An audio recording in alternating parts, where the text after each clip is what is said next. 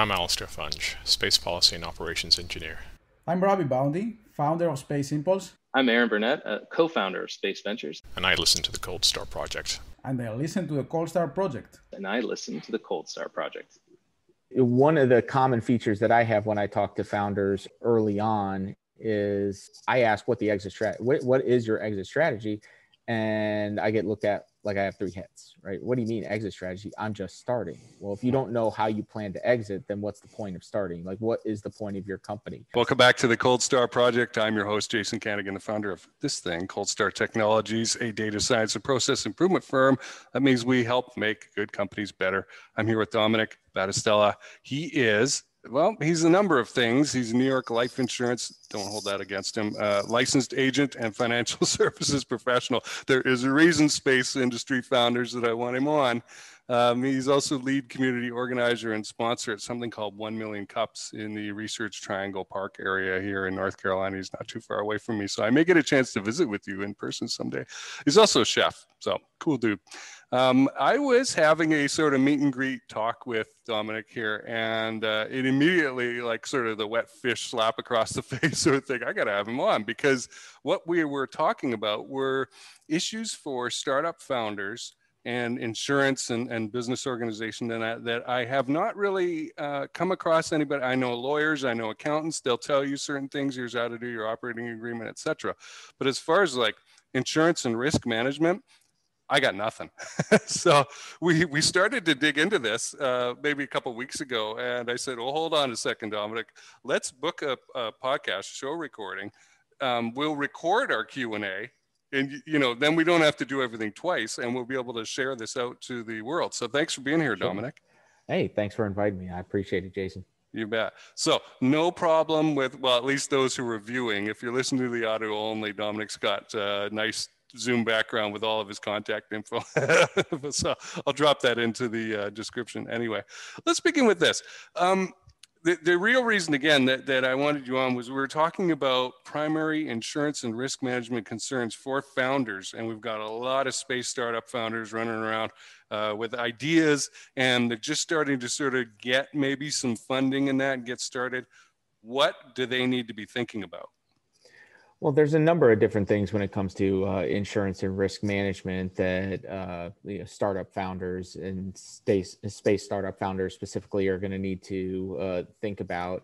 Uh, there's the obvious ones, which is uh, you know general liability. If you've got employees, workers' comp insurance, uh, the general liability is going to cover you know if anybody um, becomes injured or has some some sort of mishap on your business's property. The workers' comp is going to deal with uh, insuring your employees against injury while they're on the job. Those are those are common. Most people know about those. Uh, but then there are some that get into you know, more specialized um, concerns, especially when it comes to startups. Now, I'm going to talk really in as far as these go in general concepts as how do they apply to startup companies.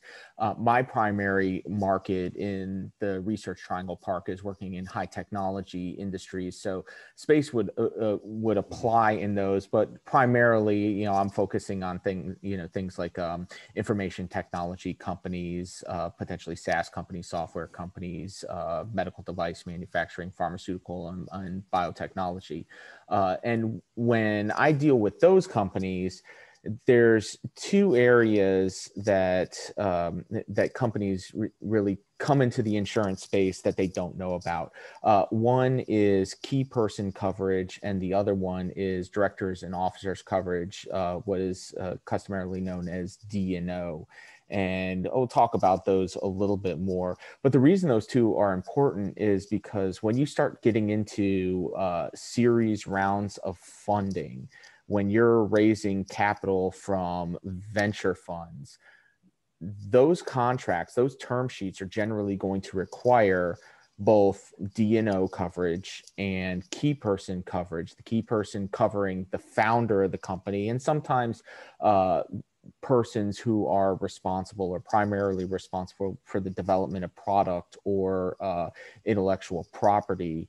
Uh, and then the directors and officers, the D&O coverage is going to cover the liability for the board of directors. Hmm. Does that make sense? hmm Okay. So, So- that, hmm uh, I was just going to say, then then there's a couple of other things, you know, that that that uh, businesses need to think of as they're starting up, which you know I talk about early on, exit strategies, uh, insurance for employee benefits and employee retention, which we can we can talk a little bit about later. But those two are the are the big ones early on, especially you know for companies that are looking for investment. Okay.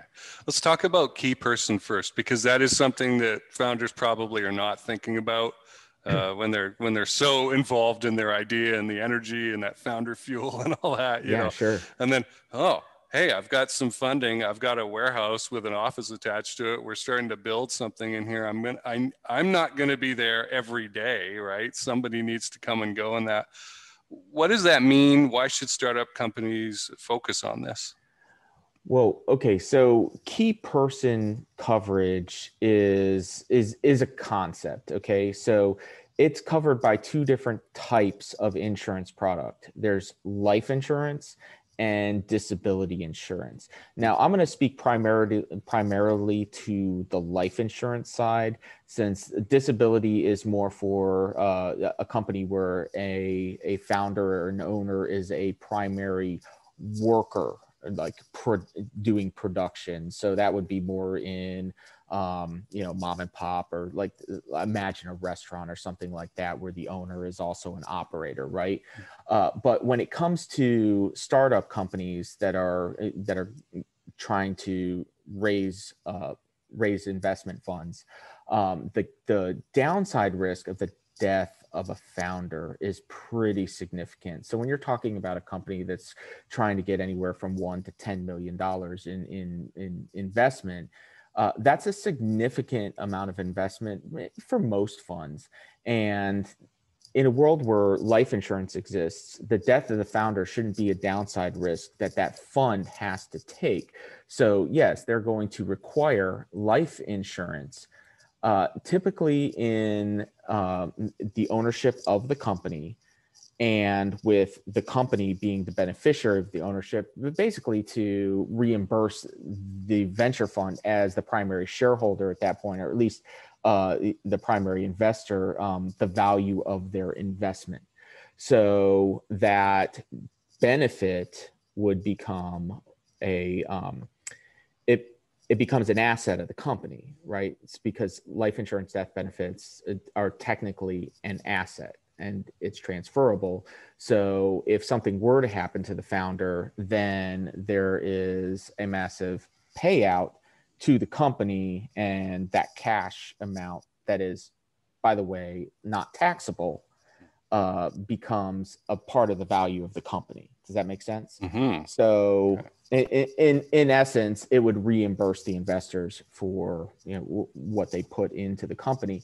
And why would they want to do that? Because usually the founder of the company is the driving force behind whatever the value of the company is, right? So investors aren't necessarily looking at at your company saying, uh, you know there there's a product eventually or something. They may be looking at a piece of intellectual property and saying know, your company has a valuation of x based upon this but usually it's the faith in the team and hmm. the founder of the company that they're going to bring that idea to fruition and it's going to become successful because of the efforts that this primary person is putting into the company.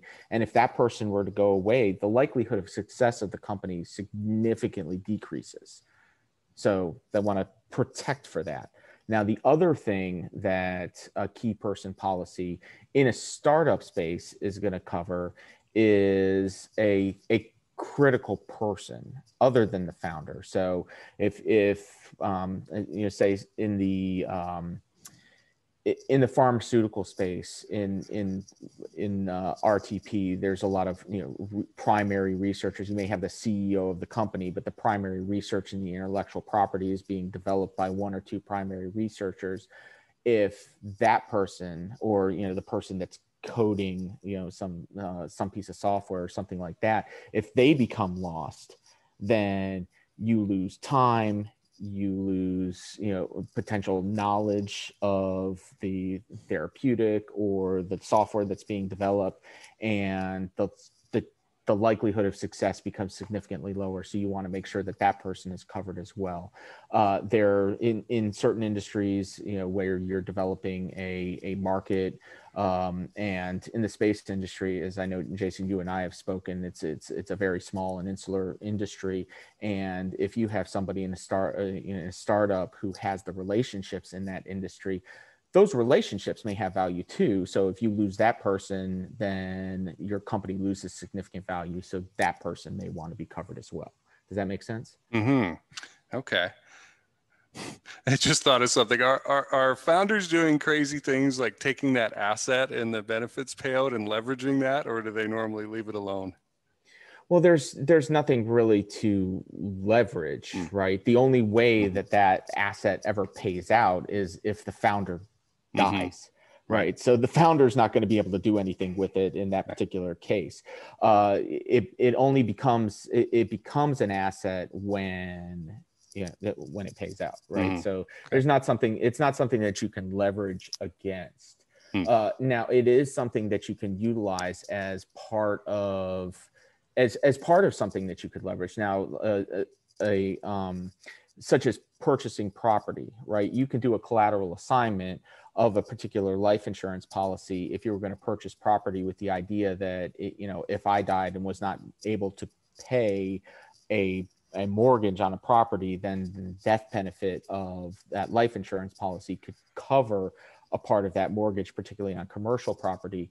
Uh, but you wouldn't be able to double dip in this case because you do have a contract that requires that payment be made to the company, mm-hmm. which means that the company has a primary collateral assignment on that benefit.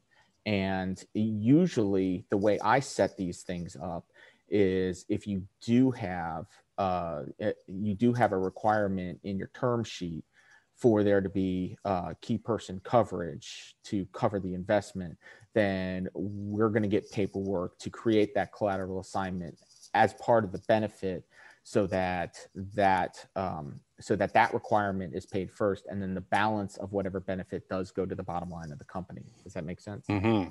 okay. Great. Um, what about like product or intellectual property development? Can anything be done about that with insurance or, or the people who are coming up with that? So, yes, the the idea is that you determine what the value is of that individual. What is the what is the opportunity cost to losing that individual? Okay, so if you have somebody is that person completely irreplaceable and what is the value of the property that they're uh, the intellectual property that they're creating is there somebody else that could step into that role? And what would be the cost to hire uh, that person and the time that it would take to you know step in and continue to develop that that technology or that intellectual property? And what is the cost associated with with losing that one person? Once you determine that then you create an insurance policy to cover that individual that's going to replace going to be able to um, you know replace whatever would be lost by losing that individual. Does that make okay. sense? Is that commonplace or is that something that uh, vcs will say hey you've got to have this it, it, it's it's not always commonplace because it's actually um, it's not often that VCs are actually investing in a company that is developing hmm. intellectual property, right? Typically, there's some intellectual property and then you're trying to go to market, right?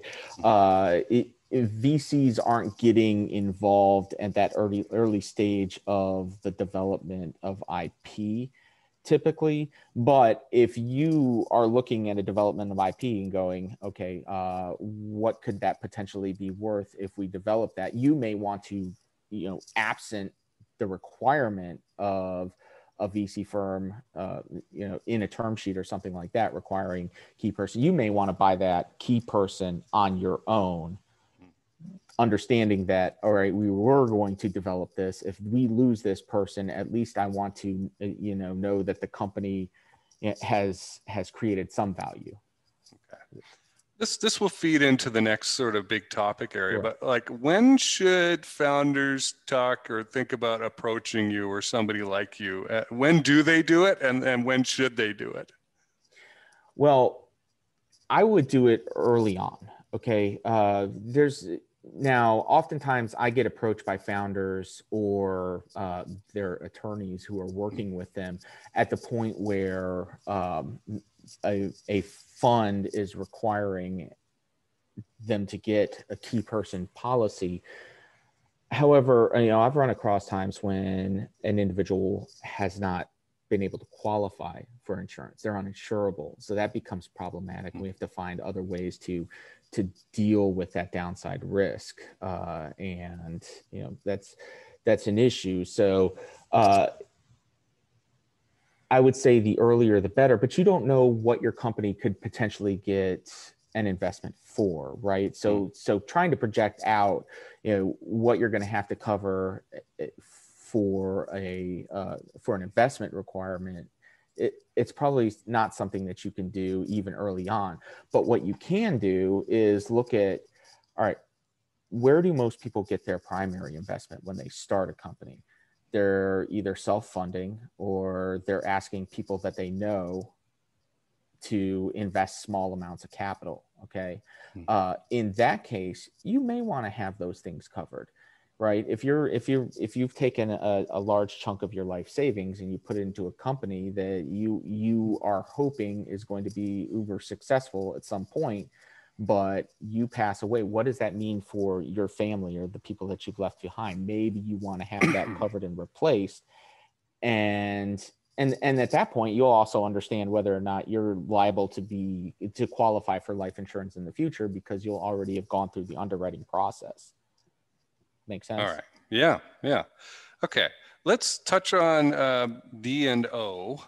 D like Okay. dog. Uh, Yeah. uh, What does that mean? Right. You know, what does it cover? Let's let's Sure. lay that out. So that's directors and officers insurance. So, like I mentioned earlier, that's covering your liability for the board of directors. Why do uh, do funds focus on that? Well, because usually somebody from the fund is going to sit on the board of directors for one of their portfolio companies. So they want to make sure that their backside is covered if the company does something that can get them sued. So what are things that the board of director directors needs to be covered for?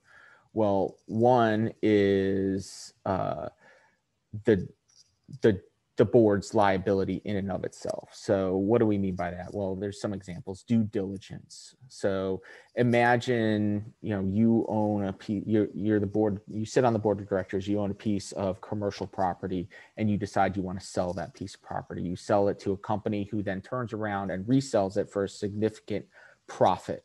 Okay. So your investors may look at the board of directors and go, why did you make that decision to sell that piece of commercial property? You didn't do your due diligence to see what the the fair market value is, and we're going to sue you as the board of directors for what we lost in that potential asset. Does that make sense?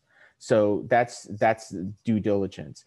Uh, competitor disputes could be something else. Let's, let's say you hire um, you hire an employee from another firm and they come over and start making suggestions that are potential trade secrets that they took from their previous company. You, as the board of directors at the company, get sued by your competitor for violating those those trade secret uh, requirements, right? So that's that's another place. Another would be just general shareholder claims, mismanagement of the company itself that's always going to fall to the board and that's that's what the uh, the D&O liability in and of itself covers. And then you have fiduciary fiduciary liability. So what does that mean as opposed to uh, directors and officers liability? So uh, as a fiduciary as a, as a member of the board of directors of a company you have certain things that you, that you're required to um, be financially responsible for. And I'm not just talking about like the value of the company. I'm talking about, uh, let's say, uh, employees' retirement plans or their healthcare information. So we're talking about HIPAA, we're talking about ERISA, we're talking about, um, you know, if uh, well, failure to enroll is an example. Uh, so let's say an employee has and has paid for and has uh, disability insurance through the company, and they have deductions being taken out of their out of their uh, paycheck, and they make a claim against the disability insurance, and then they find out they were never actually enrolled, but they're having withholdings being taken out there's a potential suit against the uh, against the board for fiduciary liability, and then of course uh, IRS IRS uh, issues. So you know, making sure that the, your employees' payroll taxes are paid, or at least your portion, right? Where is their withholding going? Making sure that that's taken care of. That's another example of fiduciary liability, and then employment practices liability is the third area where uh, D&O insurance um, protects the board from liability. So you're talking about discrimination cases, retaliation, you know, wrongful discipline, workplace harassment being examples of employment practices liability. Because you know, even if it's not a member of the board of directors who's actually doing, say, the harassment, if those issues aren't addressed properly or to the satisfaction of the employee, there's uh, any number of uh, litigious attorneys out there who you know are, are going to take cases like that, and they're yes, they're going to name the manager responsible, but they're also going to name the board of directors, and that uh, employment practices liability is something that covers that. Um, another thing, you know, right now that is is interesting uh, is COVID claims. Hmm. Right, if if you have uh, an employee who who catches COVID while working, and you know that that could come back to the board as well. There's actually right now it's becoming a bit harder to get D and O insurance. Hmm um, because of the COVID environment, because there's increased risks. So uh, if you don't already have D&O insurance, it's much harder to get covered for the first time. So if you're looking for, um, if you if you anticipate getting venture capital at some point in the future, it might be time to start looking for that now. Now that's not something I'm not a uh, I'm not a business um, liability insurance agent. I do work with a number of partners who are experts in that. I don't claim to be an expert in that, but I've seen enough of my partners work through this to know understand that there's you know those are some of the concerns that they're going to be addressing. But I will say it, it's it's taking longer right now to get D&O placed than it has in the past because of this environment. So if you're thinking we're going to get venture capital start talking about the D&O before you need to start getting it. Okay very because very important if, warning. yeah because even if you're undercovered at least if you have some mm. coverage it's easier to get new coverage than if you haven't had it before. Okay. Wow um, so you contrast this folks. I know you're all full of sort of piss and vinegar and excitement as founders, right? You know, and oh, everything's going to go great. We're going to bust forward. Wait, wait. what Domenic's talking about here is sort of your sea anchor that you put out behind the ship that keeps you going in a straight line, right? Uh, you sure. know, we're, we're big on compliance here at Cold Star. It's a major function uh, that we help businesses with. And, you know, there's some of that here. Uh, I think this is super important. Uh, you know, the, the, founder fuel that causes the reality distortion field and the ability to push forward to success can also kind of make you push past some of this stuff and uh, and you can get into trouble if you're missing it. So i've had business brokers on the show before. We're going to talk about exit strategies for a minute uh, but i do want to hear about your perspective domenic about what founders should be considering about exit strategies uh, from your perspective. Well i would say first of all have them right? Uh, it, one of the common features that I have when I talk to founders early, early on is I ask what the exit strategy, what, what is your exit strategy? And I get looked at like I have three heads, right? What do you mean exit strategy? I'm just starting. Well, if you don't know how you plan to exit, then what's the point of starting? Like, what is the point of your company? Uh, and then I just typically have a brief conversation and I'll surmise it like this You're going to leave your company one of four ways. Either you're going to leave successfully. And by that, I mean you're going to have an acquisition, you're going to have an IPO, you're going to transfer your company to bigger and greater things. And what are you going to do to strategize for, for your future after that? Uh, you know, I liken it to the lottery winner syndrome, right? If somebody wins the lottery, they're not really prepared to, to, for all of those mm-hmm. um, newfound assets and soon they end up broke because they don't have a plan for for what to do with those. Uh, second thing you have to prepare for is failure right? Most businesses that start fail all right? So have a plan for that to happen because if you don't, then you're doing ad hoc planning and you're ending up with worst case scenarios as opposed to having a plan for failure so that you can unwind the business in the most painless way possible. So that means having some cash reserves and things like that to be able to uh, satisfy debt, to be able to pay employees, those sorts of things, and to be able to wrap up so that you're not saddled with that failure for years to come third way you leave your company is retirement. You're not going to do this for the rest of your life, or hopefully you're not doing it for the rest of your life, right? Uh, the idea is that you can transfer your company, potentially sell your company, and you know ride off into the sunset. You're going to leave your company, so how do you continue that business afterwards? How do you transfer that business from one owner to the other? And that's where your business brokers may come in if you have that kind of a lifestyle business.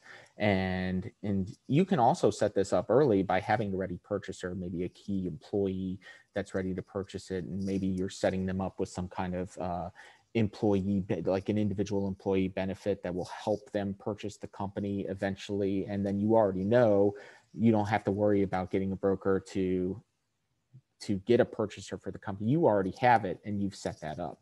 And then the last way that you're going to leave your company is uh, you could die in your company right? Um, and you know we we can't avoid that. Hopefully we retire before that or we have one of the other things happen. But if that does happen and that happens often do you have partners? Is there a buy sell agreement in place what does that mean to have a buy sell arrangement? That's usually in the operating agreement. Let's say you have you know two partners. One partner will buy the other partner's shares at the event of that partner's death. That way they don't end up with say their spouse or their child as their new business partner uh, and the business can continue on. But what if you don't have a partner? What if there's other arrangements? How are you going to continue the business when the primary owner or one of the primary owners uh, prematurely dies Okay. And mm-hmm. uh, that's a conversation that we have as well. And some of the key person insurance can transition into funding for the buy sell arrangements.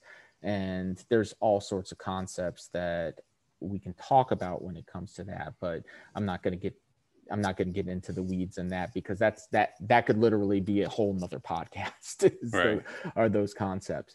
But you know, the idea is have a conversation and be at least thinking about all four of those ways that you could potentially leave your business because one of the four of them is going to happen eventually. So have a plan.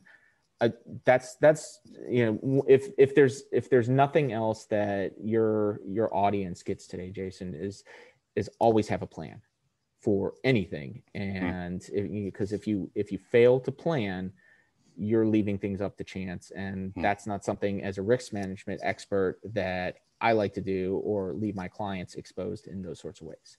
Right. Yeah all very important things. Um, you know we've been involved in a number of business valuation um, processes particularly in recording existing processes uh, at, at client companies because nothing was written down typically. And the founders we find uh, and then the business brokers I talk to and that overvalue their creation um, because they're in love with it. And, and, why shouldn't you, right? Right, I, of course. I probably overvalue this thing because I'm in love with it, but I also know that's crazy, right? Um, yeah. So, and then they get shocked when they get a, you know, the, the number of the valuation from the outside party, and um, yeah, you can do things again, planning for a successful uh, exit, like having your processes recorded uh, by a third party professional like Cold Star, and uh, that will raise the valuation of it typically. It's not just about revenue because you can't, it, it's a lot harder to pass along a business to a new owner uh, and, and have them continue if nothing's written down. And, and there's always people leaving in that kind of situation uh, who are unhappy in that. So, yes, like Domenic says, have a plan and and that. Um, now, you mentioned employee benefits. What should should founders be considering, and at what point in time should they be considering these things? Well, yeah. So I understand that founders, especially early on, they're working with minimal amounts of investment. They're trying to do everything on a uh, you know a shoestring budget mostly. Uh, you know, um, so burn rate is extremely important when it comes to employee benefits. Uh, the people that are with you in the in that stage of the company they're with you because they believe in you and they they believe you're going to be successful. But there's a certain point where you turn the corner and your growth hits the stage where you have to start hiring people that aren't the true believers yeah. right? You you need you need to start hiring people and paying them. And those people also have families that they need to take care of. So that's that's typically the point in time where you need to start considering what employee benefits you're going to be putting in place is, is when you're starting to get into that competitive employment market.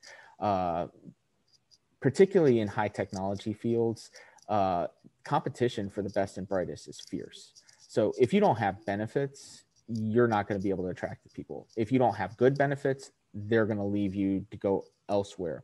So you know at the point where you you are doing that hiring process you want to have at least a basic level health insurance and uh, a group mm. health insurance or you want to have a process for being able to help that employee pay for individual uh, health insurance, and that's a that's a whole nother topic. But it depends. You know, it, it, these these types of things depends on the individual circumstance that you as a business find yourself in. So I'm just getting like general ideas. Uh, so health, general life insurance, disability insurance are all options out there, and those are generally those are parts of larger companies' employee benefits packages. So is uh, retirement. So looking at 401ks or other types of um, of employee uh, qualified investment uh, accounts. So you would have to get those in place. But I understand with high technology, oftentimes your earliest employees are going to be highly compensated people because you're pulling in, you know, technical people that are going to be necessary to either get a product to market, complete a project if you're hiring outside of contractors, right? So um, you're you're going to have to do things that are maybe a little bit outside of the box when it comes to those employee benefits, um, whether that be you know executive bonus arrangements. A lot of people do stock grants, um, which is significantly different from stock options. You're you're literally hmm. giving people uh, shares of stock, uh, but I've seen a lot of startup companies that have paid people in that way and people that get involved in the startup industry that end up getting burned by companies that don't that ultimately don't become successful, mm-hmm. right? And shares of stock become pieces of paper at a certain point that is not compensation. So if if there's ways that you can figure out how to create uh, potentially vested um, executive bonus or highly compensated employee bonus programs where it uh, like, such as a um, short-term deferred deferred compensation program where you can keep an employee, uh, particularly an, a critical employee, in place so that they don't go to a competitor or leave and start up their own company and compete directly against you. Uh, you know, people generally don't leave money on the table. So if you have something like that in place, right, a, a vested bonus program that they get later after a certain number of time, say five or seven, ten years, they're going to stay with your company for the long term Mm. because they know there's a pot of gold at the end of the rainbow. And if you can lock that person in, you don't have to worry about replacing them. You don't have to worry about competing against them. They're going to be there. Okay. Does that make sense? Yeah, really, really important. Um, I, I would always rather give away bonuses than shares, right? Keep the ownership Yeah, for well, sure. yourself and, and give out performance bonuses. So I think Well, that's a I great idea. I mean, you look at some of the larger companies out in, um, you know, uh, in Silicon Valley. So I, you know, I've, I've, I know some folks that say work at, um, you know, LinkedIn and Facebook, and the vast majority of their compensation on an annual basis is is stock grants. Mhm. And it's it's really interesting because that puts them in a huge bind in California. You're talking about employees with uh, with a seven, seven figure compensation, but three quarters of that is in stock grants that they can't touch for a year or more. So you know you're talking about living in one of the highest tax states in the entire country, and you know that on top of uh, you know their federal their their actual cash take home is less than their tax bill and Right. that creates a huge problem Mhm. uh, so you know I, I i don't know um i've never been in a situation where i've Mhm. gotten paid in that kind of stuff but that, that's got to be somewhat difficult Right. I, I will remind people of something Domenic said some time ago in this interview. Most companies do not become successful. yes that's true It's a it's wonderful to have enthusiasm for that, but to bank on it, um, you know, you Sure. I- sure, right? i like to bank on greenbacks right, right. Well, let's finish up with this, Domenic. I want I want to touch with the one million cups idea. How did you find yourself, uh, you know, doing this with New York Life and and uh, you know in the RTP area? You're right Sure. in between two places that I like to go back and forth between uh, Asheville and Wilmington, right there in uh, you know the Right. Raleigh Durham Cary area. Yep. Tell us about it. Well, uh, a couple of things. You mentioned earlier that uh, I was a chef. So I was a chef for nearly 20 years. Uh, And I know that that doesn't seem to naturally lend itself into uh, being involved in financial services or being involved with technology startups. Uh, but my, I- would say this is a family business for me. Uh, my father was in the industry for 35 years, high level management in uh, different financial services companies, three over the course of his his career. So he was a he was a lifer, and you know I've, I've understood a lot of these financial concepts before you know I knew how to write a five paragraph essay, essay in school. So um, you know I, I feel like I'm when I went into the business, it kind of stuck quite easily. I understood it. You know, I, I studied it in, in college as well before, you know, graduating and going going to culinary school and pursuing my dream of being the next Emeril Lagasse, which didn't happen. But you know, I had a nice successful career, but I also realized, okay, I've got a family. The the uh, hospitality industry is, you know, especially for an executive chef, you're working, you know, 14 to 18 hours a day every day. If you're lucky you get a day off in the week. You maybe get a week's vacation. You never get a night off never get a weekend off never get a holiday off. And i realized i, I love my family more than i love my career. And i decided i needed to do something where um, you know i had that balance in life. So you know i talked to my father about uh, you know talk to me about financial services and made that career transition. And when I made it, I was living in, you know, in, in right on the border of the Research Triangle Park. I, I literally live right across the street from the Cisco campus uh, in in Morrisville, and I started to realize that a lot of my clients are in high technology. They're either engineers or they own businesses in high technology. They're in the pharmaceutical industry what you know they're programmers whatever the case may be. Uh, and said you know i really love working with these people.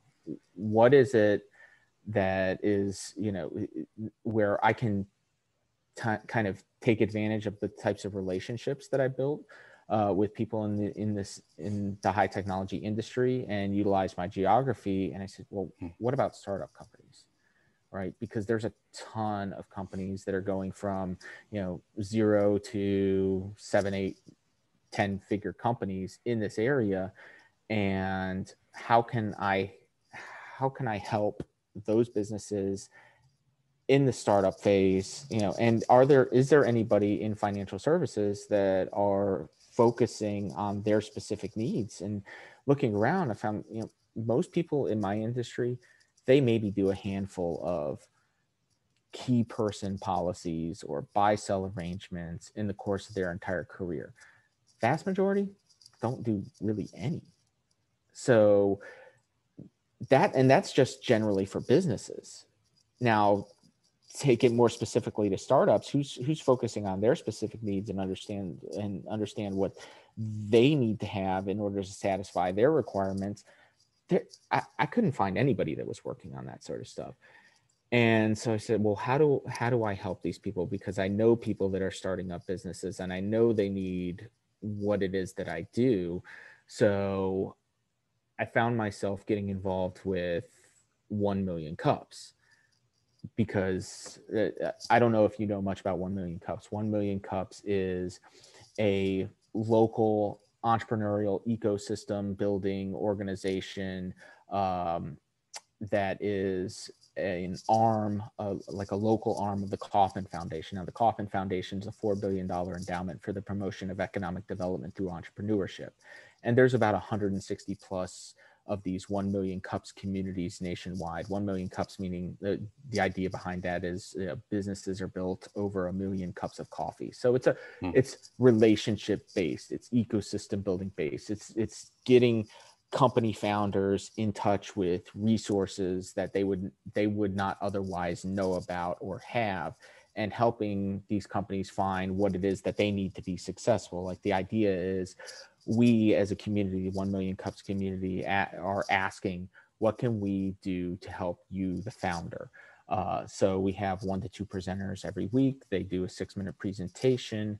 They've followed up by about 20 minutes of question and answer where they get the feedback that they're looking for or hoping to look for. Maybe they don't get the feedback they were looking for, but they get the feedback that they need. Does that make sense? Yeah, yeah. So, you know, I found myself getting involved in that, showing up um, to be part of the community. And then uh, as I became part of the community, I became part of the organizing team and then eventually became, uh, at, got asked to be the lead organizer and kind of take over for one of, you know, our longtime lead organizer who did a tremendous job building up uh, that community. But in getting involved in that, I really, really uh, was able to get a deep dive into what was concerning uh, founders of startup companies, seeing you know where their focus was and seeing where their focus wasn't too, and understanding you know from my perspective, the risk management perspective, what they were you know what they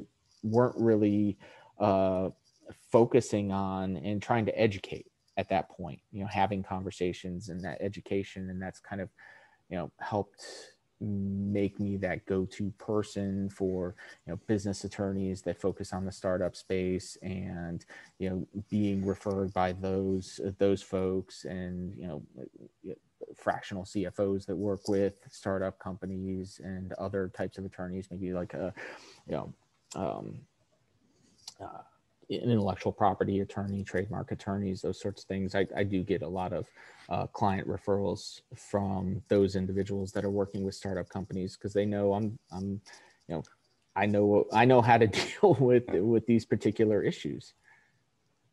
Domenic, is there any restriction on the area that you can operate in? Like if somebody's listening in California or Colorado, can they just pick up the phone and, and call you and say, look, I know you're in North Carolina. Can you handle this stuff for me? Or does it have to be state to state or what?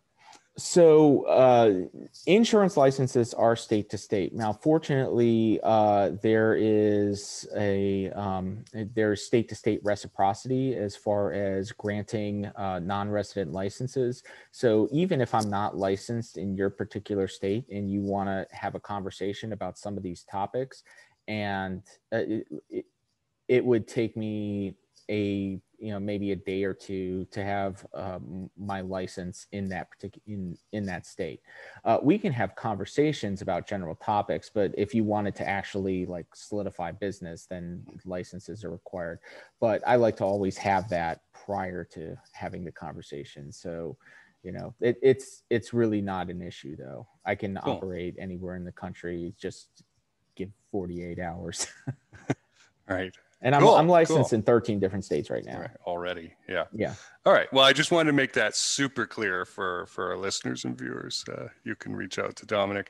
This has been Domenic Battistella. He's a New York uh, life insurance licensed agent. I got to make sure I get my terminology right here and financial services professional in the RTP area. Thanks for doing this. Um, where, where is the best place for those who are listening? They can't see all that info that's on the screen. Um, what's the best way to connect with you?